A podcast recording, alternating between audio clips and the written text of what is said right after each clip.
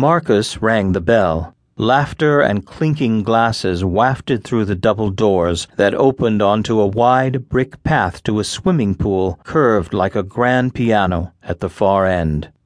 A crowd too large to count was scattered around it in knots of fours and fives.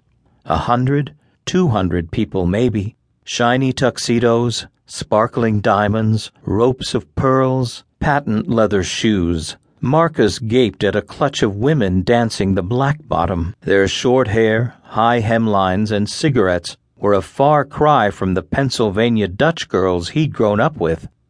Six days, three trains, a bus, and two streetcars later, the sting of his father's last words still jabbed at Marcus's heart. You get out of my town and get as far as you can go, and don't come back. On the night train to Chicago, he'd stared into the darkness and wondered where to go. 8152 Sunset Boulevard was the only address outside of McKeesport he knew so when his train pulled into Chicago, he took the next one, heading west. There wasn't a Pickford curl in sight at this party. It was all crisp bangs, bright rouge and red lipstick, ivory cigarette holders, and cream bow ties on outrageous three inch heels. Oriental butlers circulated with silver cocktail trays, and virtually every girl had a martini in her hand.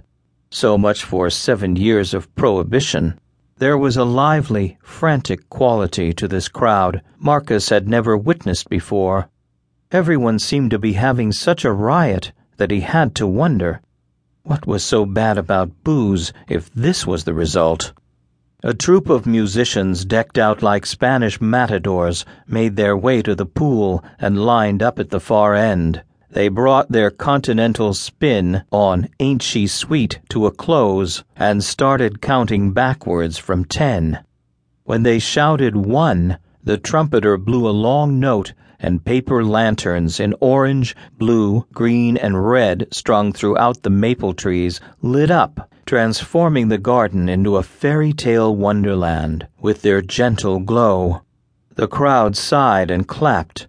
It looks like the set of Camille, thought Marcus, where Nazimova wore that shimmering cloak with the white camellias. How luminous she'd been, falling in love with Valentino. You look a little lost. It took Marcus a moment to realize he was staring into the eyes of Francis X. Bushman. Marcus had seen Ben Hur twelve times when it came to McKeesport. He'd thought Bushman was stupendously hateful as Messala, the villain.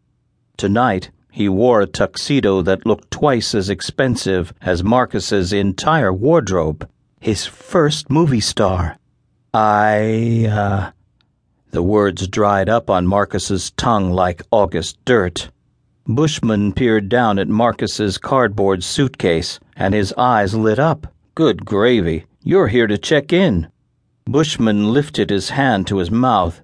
Hey, Brophy, the actor's voice carried easily over the commotion. A wide faced man with a Cheshire cat smile turned around and raised his eyebrows. Bushman grabbed Marcus's suitcase out of his hand and lifted it high. You have a guest. Brophy cut through the crowd with the eagerness of a groundhog in February. Is that right, son? You want to check in to the hotel? Marcus scanned the crowd. He couldn't see Alla Nazimova anywhere.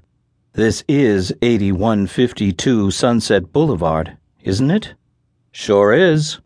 Marcus felt stupid asking if Madame Nazimova still lived there. This is a hotel, you big nincompoop, he told himself. Clearly she isn't here anymore. I guess I do need a room, he conceded. Brophy stepped up onto the diving board and let out a whistle that slashed through the crowd and stopped the band. Everybody, Brophy announced, I have an exciting announcement to make. I would like to introduce you all to a most important person. He pulled Marcus up alongside him on the diving board and out of the side of his mouth murmured, What's your name, kid? Marcus Adler. Ladies and gentlemen, I would like to present the Garden of Allah Hotel's very first guest, Mr. Marcus Adler, Esquire.